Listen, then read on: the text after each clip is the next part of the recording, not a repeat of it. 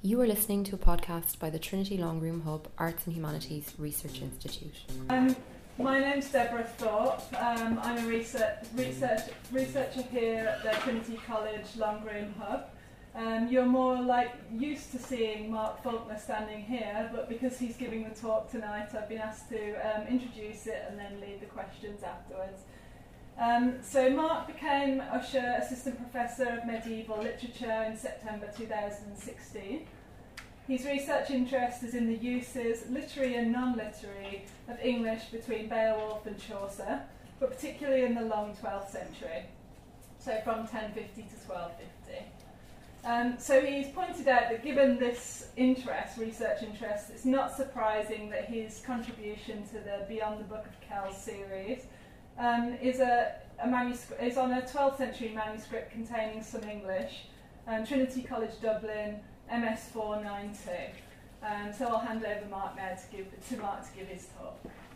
Thank you.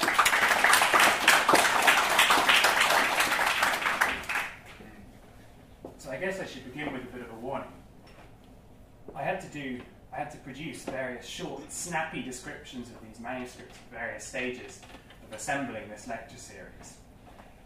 Um, for press releases, for pitching articles, that kind of thing. And whenever I got a response to these, I always looked at what the person replying had said about TCD 492, and they never said anything. Um, TCD 492 was, I think, in some ways the ugly sister of this lecture series, but in many ways it's also the most typical medieval manuscript that you'll hear about. If you think about the kinds of claims that are made for the importance of various manuscripts, you hear things like the manuscript contains texts not preserved in other manuscripts. Trinity 492, in fact, contains a very common text that survives in 176 other manuscripts. You sometimes hear that a manuscript is important because it comes from a period from which few manuscripts survive. That would be one of the claims to fame of Kells. But the 12th century, which TCD 492 comes from, has been described as the greatest period in English book production. You sometimes hear a manuscript is important because it's from a place from which few manuscripts survive. But TCD 492 comes from Bury, and we know that Bury's library in about 1400 numbered 2,100 volumes. So none of those arguments really hold up. But for all that, I don't think your time is going to be wasted. TCD 492 compels attention. And it compels attention for what it tells us about, not about Bede himself, but about the way that Bede was read in the later Middle Ages, which is a different and perhaps more interesting thing. So, with that introduction to 492. So, you've emailed special collections in Trinity, outlined your bona fides and your urge to see TCD 492. You've armed yourself, as any good medieval scholar does, with your weapon, a pencil, of course. You've made your way into the Book of Kells exhibition, headed the wrong way up the stairs to the long room, a third of your mind on avoiding catching the eye of the security guards, a third smug that you can do this, and a third in awe of the sheer magnificence of the long room itself. You pass through the back of the long room, down the beautiful wooden stairs to the ground floor, and up the rather narrower, more pedestrian ones to the Special Collections reading room. Identified yourself and been presented with your manuscript. Your initial thought? It doesn't look very medieval. And the binding, in fact, is post medieval. It's 17th century, a not uncommon thing uh, when you're looking at medieval manuscripts. Now equipped with the necessary white gloves, you open the manuscript. Your eye immediately falls on the annotation in the top corner. You think it's something unique, interesting, and priceless. You transcribe it and see it says November 1947 and realize perhaps it's not that interesting after all. But eventually, you get to what you came to see.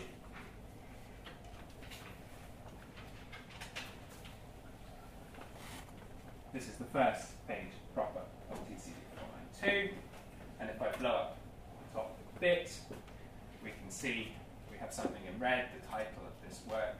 Incipit Praefatio Venerabilis Bedae Presbyterian Libro Ecclesiastica Historia Gentis Anglorum. Here begins the preface of the Venerable Priest Bede to the book concerning the ecclesiastical history of the English people. The work is Bede's ecclesiastical history of the English people. So, who was Bede? In a sense, he wasn't either of these people, uh, because these are both post medieval depictions of Bede. Uh, there's no way of knowing if he had quite such a hooked nose as in the uh, Nuremberg depiction on the right, or uh, looked quite so generically saintly as in the Greek icon on the right. We go back a little, um, take a slightly different approach. We could look at the, um, the tomb of Bede in Durham Cathedral with the uh, immemorial Latin inscription Hic sunt in fossa bedae venerabilis ossa. Here in the grave are the bones of the Venerable Bede. Or we could go to these, uh, which may well be the earliest medieval likenesses of Bede in a manuscript in the British Library from 1175 to 1200. Bede is not the impressive looking fellow holding the crozier, but the one crawling at his feet.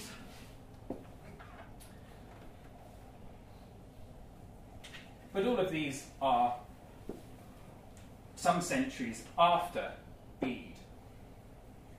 Like many early medieval figures, we have no likeness. Perhaps the closest we can get is this, which is a cast of Bede's skull recently relocated in Cambridge University uh, Museum of Anthropology. Uh, it's a cast of the skull, not the actual skull, as you can tell by the little inscription on the bottom, V Bede. Um, and it's almost certainly a cast of the skull that they thought was Bede's in the 10th century, 10th, late 10th, early 11th century. Not necessarily Bede's own skull, but the one they thought was his skull in the late 10th and the early 11th century. That's as close to Bede as we can probably get. Nonetheless, his work survives. He was a tremendously productive author, producing over, sep- over 55 separate works encompassing biblical commentaries, works of chronology and history, rhetoric, and even a treatise on spelling. Why was he venerable? Uh, it's sometimes suggested that this is because he was not quite a saint, that venerable was one step before you made it to being a saint. But at least historically, the more plausible explanation is it's simply an honorific adjective. He was pretty good, and they called him venerable. So he produced this great number of works, but he's best known for the work in the manuscript I'm talking about today, his Historia Ecclesiastica Gentis Anglorum, his church history of the English people. It is specifically an ecclesiastical history, it's a history of the church rather than a history of the English people in general, and he completes it in, 17, in, in 731. It's in five books, five books like the five books of the Pentateuch, the first five books of the Old Testament Genesis, Exodus, Leviticus, Numbers, and Deuteronomy, a structural uh, feature that lends um, authority to his own work. It's chronologically organized, covering Roman Britain, the departure of the Romans, the arrival of the Anglo Saxons and Jutes, and so on through till 731. It's the major source to today of early medieval English history, and it also incidentally contains a lot about Ireland due to the close connection between the Irish and Northumbrian churches in the 7th and 8th century. So that's Bede. But back to our manuscript. The Historia, in its five books, is a long work, and it's not until folio 175 verso that we get to its end and the beginning of another text. A text here described as the Epilogium de Obitu Eximii Doctoris Bede, Cuthbert's text on the death of Bede, a letter describing the manner in which Bede passed on. dying well was very important in the Middle Ages, as I imagine today. That text is relatively short, and on 177 rect on the right here, we get, get the beginning of the final text in the manuscript, which is a Latin translation of an Old English text which doesn't really have a fixed title in scholarship, but is usually known as the De Sanctis and is a description of English saints and where their bodies are to be found. The manuscript as a whole then comes to an end only a few leaves later on, on folio 180 verso, with the presumably blank second column to the right of this slide, presumably having been cut away at some stage by someone who needed something to jot down their medieval shopping list on. So, thus, our manuscript contains three texts one very long, the Bede, and two quite short Cuthbert's account of Bede's death and the concerning saints detailing their resting places. So, what else do we know about this book?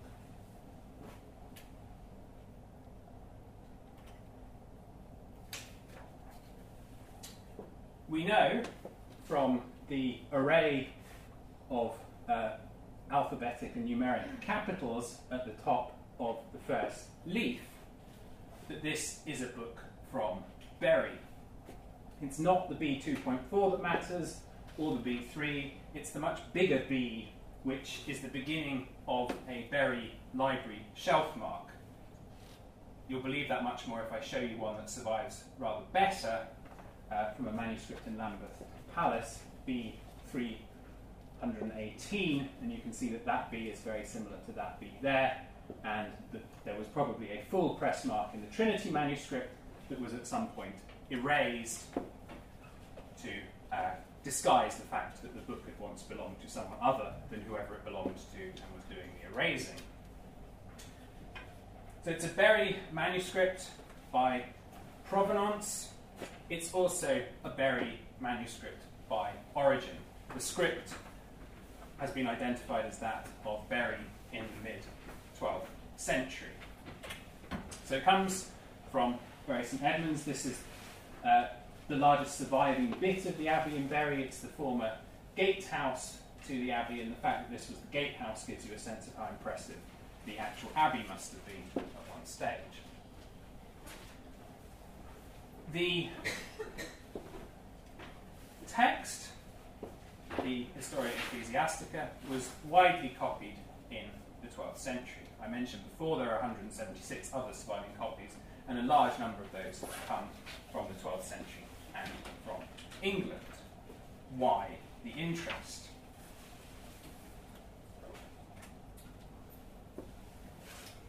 The answer comes back to the historical events depicted here and in the Bayeux Tapestry more largely. The uh, 11th century in England saw the Norman conquest and a new set of overlords taking over control of England's government and churches. It's easy for us to underestimate how precious information about earlier England must have been for those conquerors.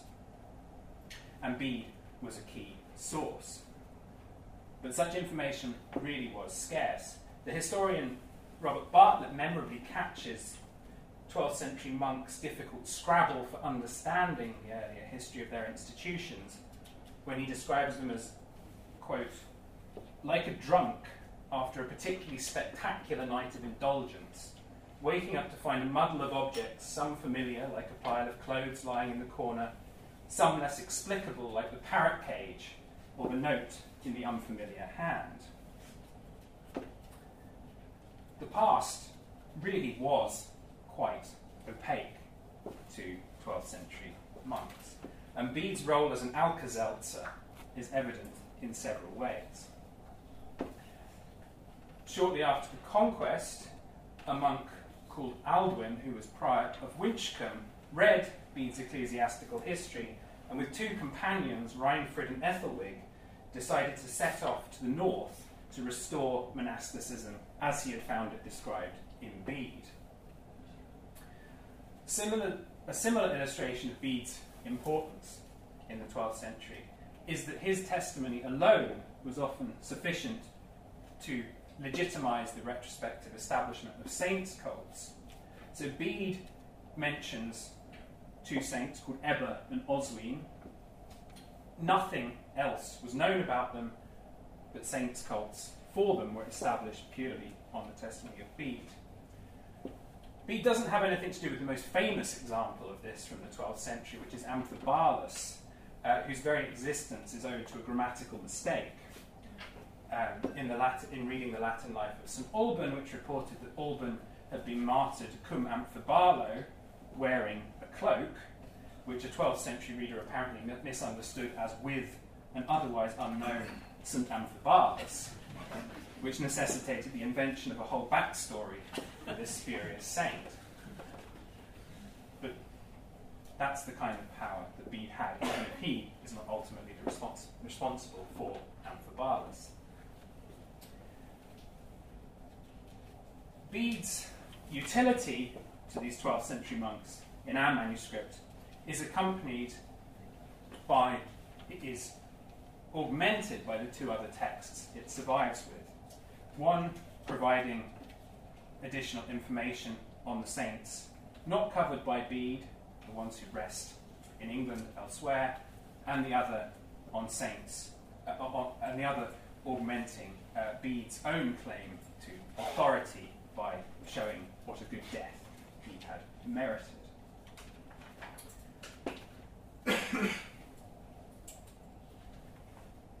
so, was this what our manuscript was actually used for? And here, to answer that question, we can turn to the evidence of annotation. And I'll draw my examples here from one particular chapter of uh, the Historia Ecclesiastica, Book 4, Chapter 25, which is about events that occurred in the 7th century in a particular abbey. I'm coy about which abbey because the medieval reader uh, who annotated it was apparently concerned that Bede himself was being unclear about which abbey it was.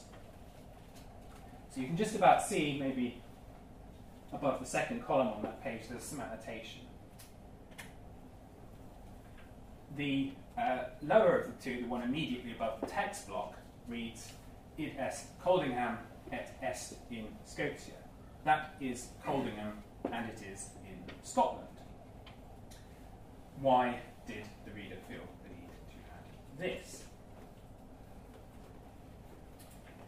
The reason seems to be because Bede um, had given the name of the abbey in a rather obscure way. He says uh, the abbey was in the place which they call the city of Coludus. Now, the city of Coludus may well be a fine etymological translation of Coldingham, but it doesn't help the late medieval monk orient himself as to what and where Bede is actually talking about here. So the annotator, for the benefit of future readers, a generous soul that he was, adds such information.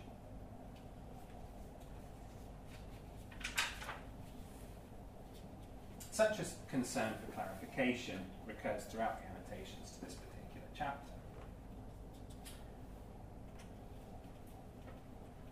The annotation above the one I just talked about, which is even fainter in the top uh, margin, can be read as De abstinentia ad Abnani, concerning the abstinence of Adamnan. So this is a summary, basically. It's telling you what's on this page, and it's a very common kind of medieval annotation. The kind of helpful gloss that saves you having to read the whole thing. Just tells you a glimpse what is being talked about here. It's not, I should say, the famous Adamnan, who was abbot of Iona, who you may have heard of. It's another Adamnan not otherwise attested, whose chief claim to fame seems to be that he only ate on two days of the week, Sundays and Thursdays.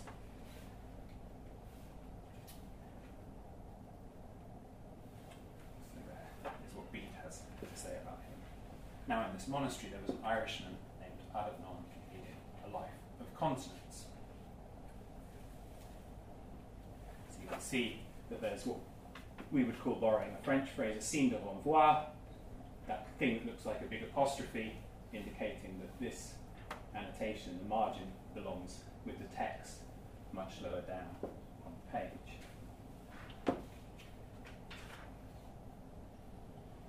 If we turn to the next leaf of this chapter, we see some more uh, annotation. Um, Bede says, In his youth, he, that's Adamnan, had been guilty of a certain sin. You're probably wondering what the sin was, but it's not specified by Bede, so maybe it was curiosity. But anyhow, the annotator thought this worthy of note and writes nota, note, right above it.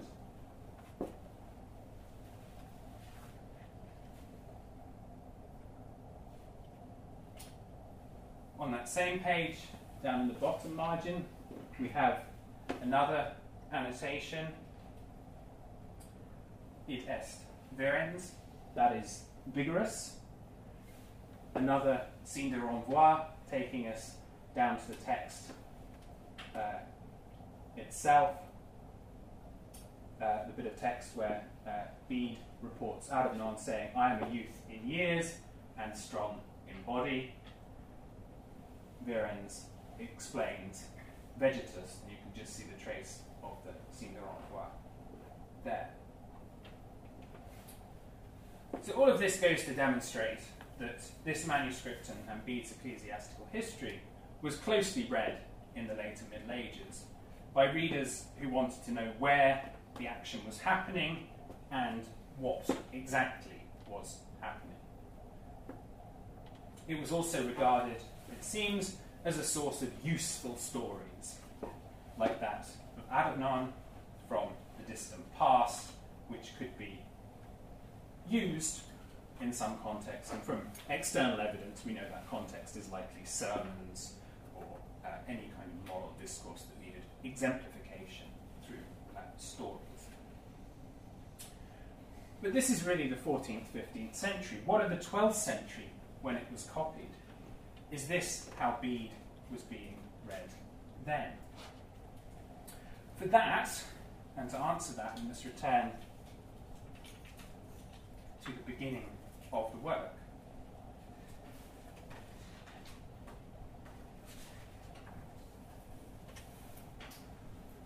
So, this is the first page of the uh, Ecclesiastical History proper, Book 1, Chapter 1, after you've had the preface and the table of contents to Book 1.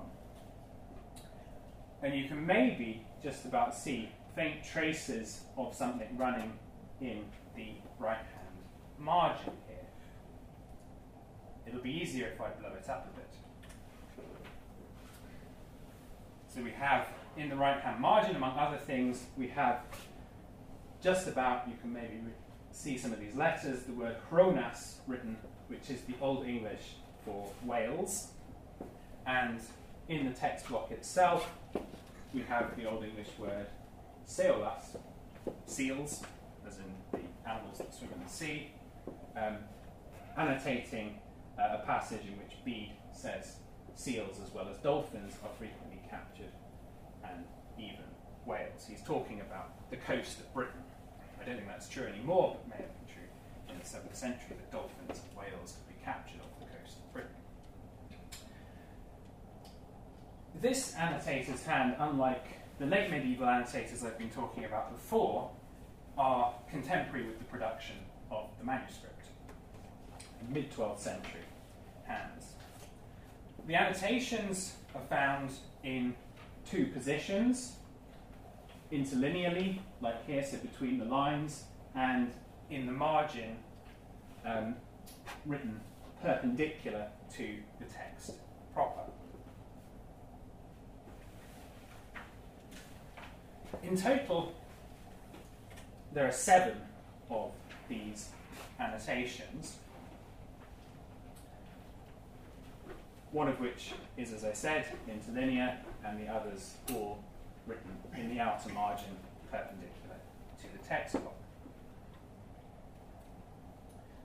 These annotations require some further discussion, and in particular, three aspects of them are very unusual.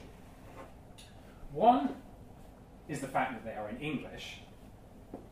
The um, 12th century is a period from which it, in which English was not very often written. Second, their location on the page needs some discussion. The ones in the outer margin are very, very unusual indeed. Um, and nobody I've asked has been able to provide me with a parallel for this positioning. Um, and it's very easy to imagine that a careless uh, post medieval owner, or indeed medieval owner, might just have chopped them off in the process of trimming the book down. And the third thing that requires a bit more discussion is what their purpose is. Why is a Latin text being annotated with English in the 12th century, and what is the function of these English glosses in the same way that I've talked about the function of the late medieval glosses? The first thing to note as we begin to answer these questions is that the manuscript does, in fact, contain some other English. And that is in uh, the course of the first of the two short texts at the end, Cuthbert's letter on the death of Bede, which contains the um, poem that Bede supposedly recited on his deathbed in English. So this is the, te- the text of it from the manuscript beginning for Fortham Nedfera at the top. This, however, is very badly copied. And, and one example of that is uh, these words, which, though here presented as three words, managed to put both uh, word divisions in totally the wrong place, suggesting this was not copied by someone who had much understanding of English, and it therefore can't really be considered that this provides any context in which to see the other glosses. If we think about the 12th century more broadly, it's very unusual to find English as a language of annotation, as we do here. To understand the choice of language, we therefore need to look at the annotations more closely.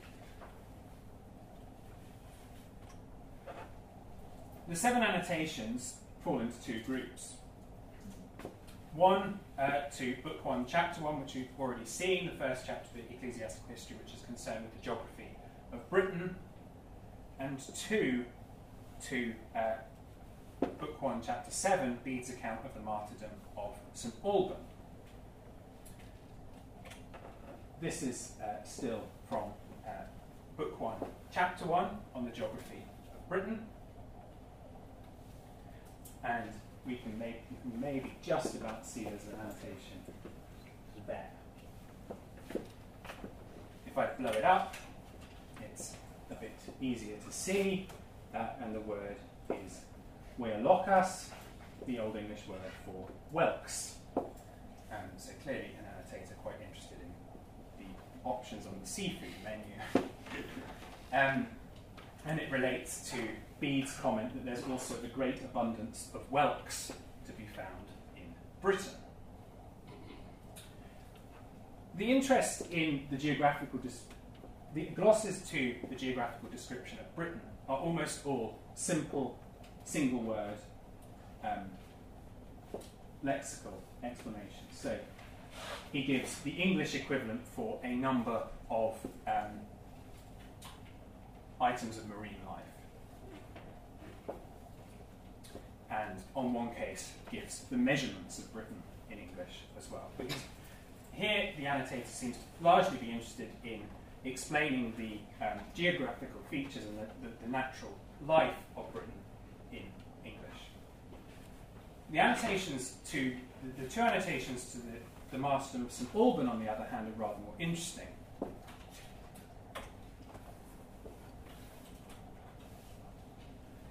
So this is the second uh, page of Book 1, Chapter 7. And again, maybe if you're getting your eye in now, you can see there's a small gloss uh, in the margin up the top. Again, if I blow it up, you can maybe see it a bit more clearly.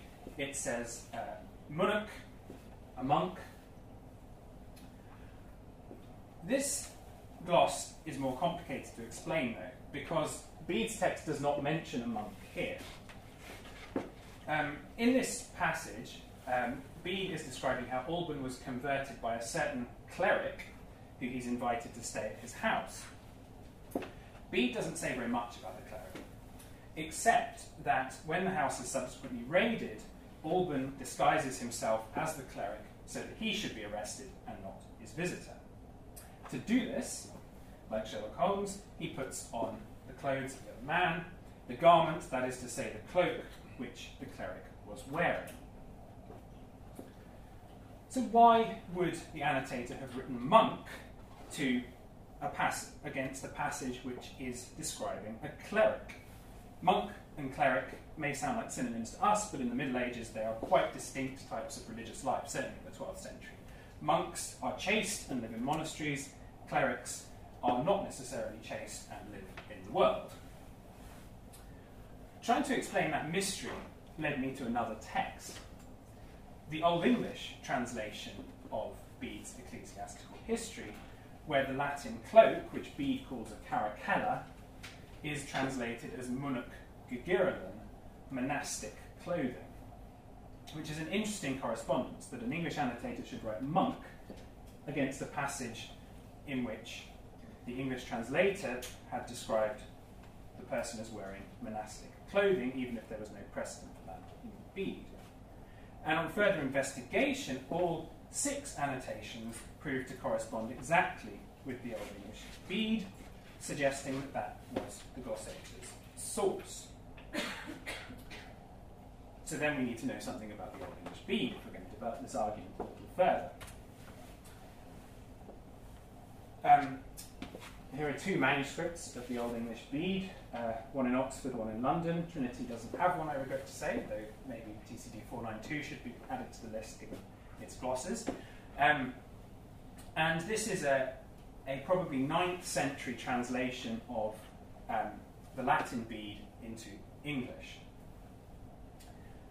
It was formerly associated with King Alfred the Great, who was thought to have been a king who commissioned a great deal of translations, an idea which has, has gone into abeyance a bit recently. In fact, this probably predates Alfred by about 20 or 30 years, but nonetheless, it's a English translation of a Latin, of the Latin text. And in every case, where our glossator attacks TCD 492's Latin, he does it in the words of this translation from 250 years earlier. And what's more, the spelling of the annotations in Trinity 492 suggests he was using a very early manuscript, one equally as early as these two, both of which are circa 900.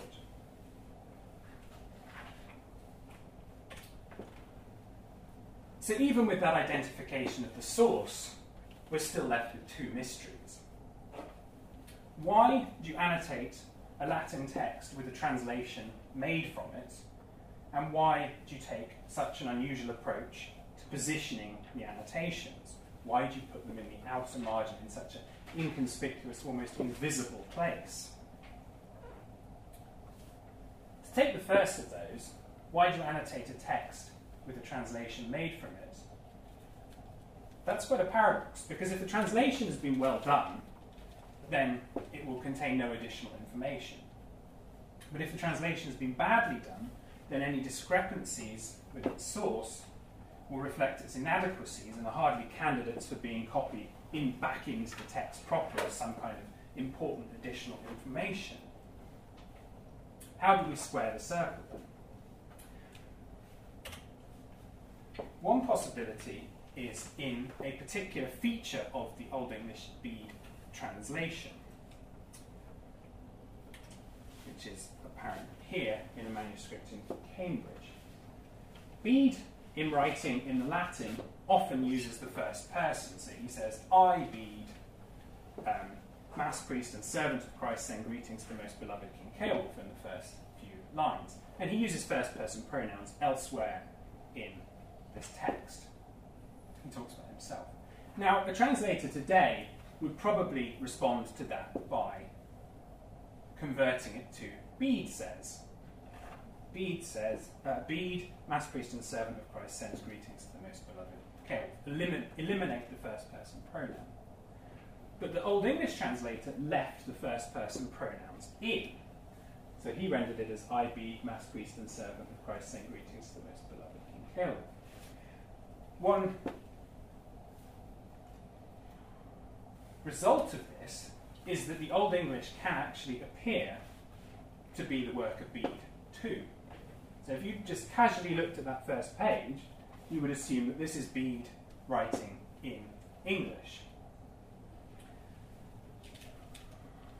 And this is not wildly impossible because another thing that the letter um, that Cuthbert writes about Bede's death says is that the activity Bede chose to devote his final hours to was writing, translating the Gospel of John into English. So even though all of Bede's surviving works are in Latin, there were hints that he had also produced texts in English. So the explanation for the inclusion of these glosses is perhaps that the annotator thought that the Old English Bede was also a version of the Historia Ecclesiastica written by Bede and therefore contained independent information to the Latin text with which the Latin text could be supplemented. So that's maybe the first mystery solved. The second mystery I led you to is why does he take such an unusual approach to positioning the annotations in the outside margins? Again, answering it is difficult. But perhaps it's the ambiguous textual status of these annotations that prompts such an unusual positioning. They're not glosses because they don't correspond directly to anything in Bede's Latin, and they're not corrections because it would have been impossible to decide whether the supposed English Bede or the supposed or the genuine Latin Bede was the correct version. Hence, the annotator is forced to adopt a highly unusual strategy for positioning this information.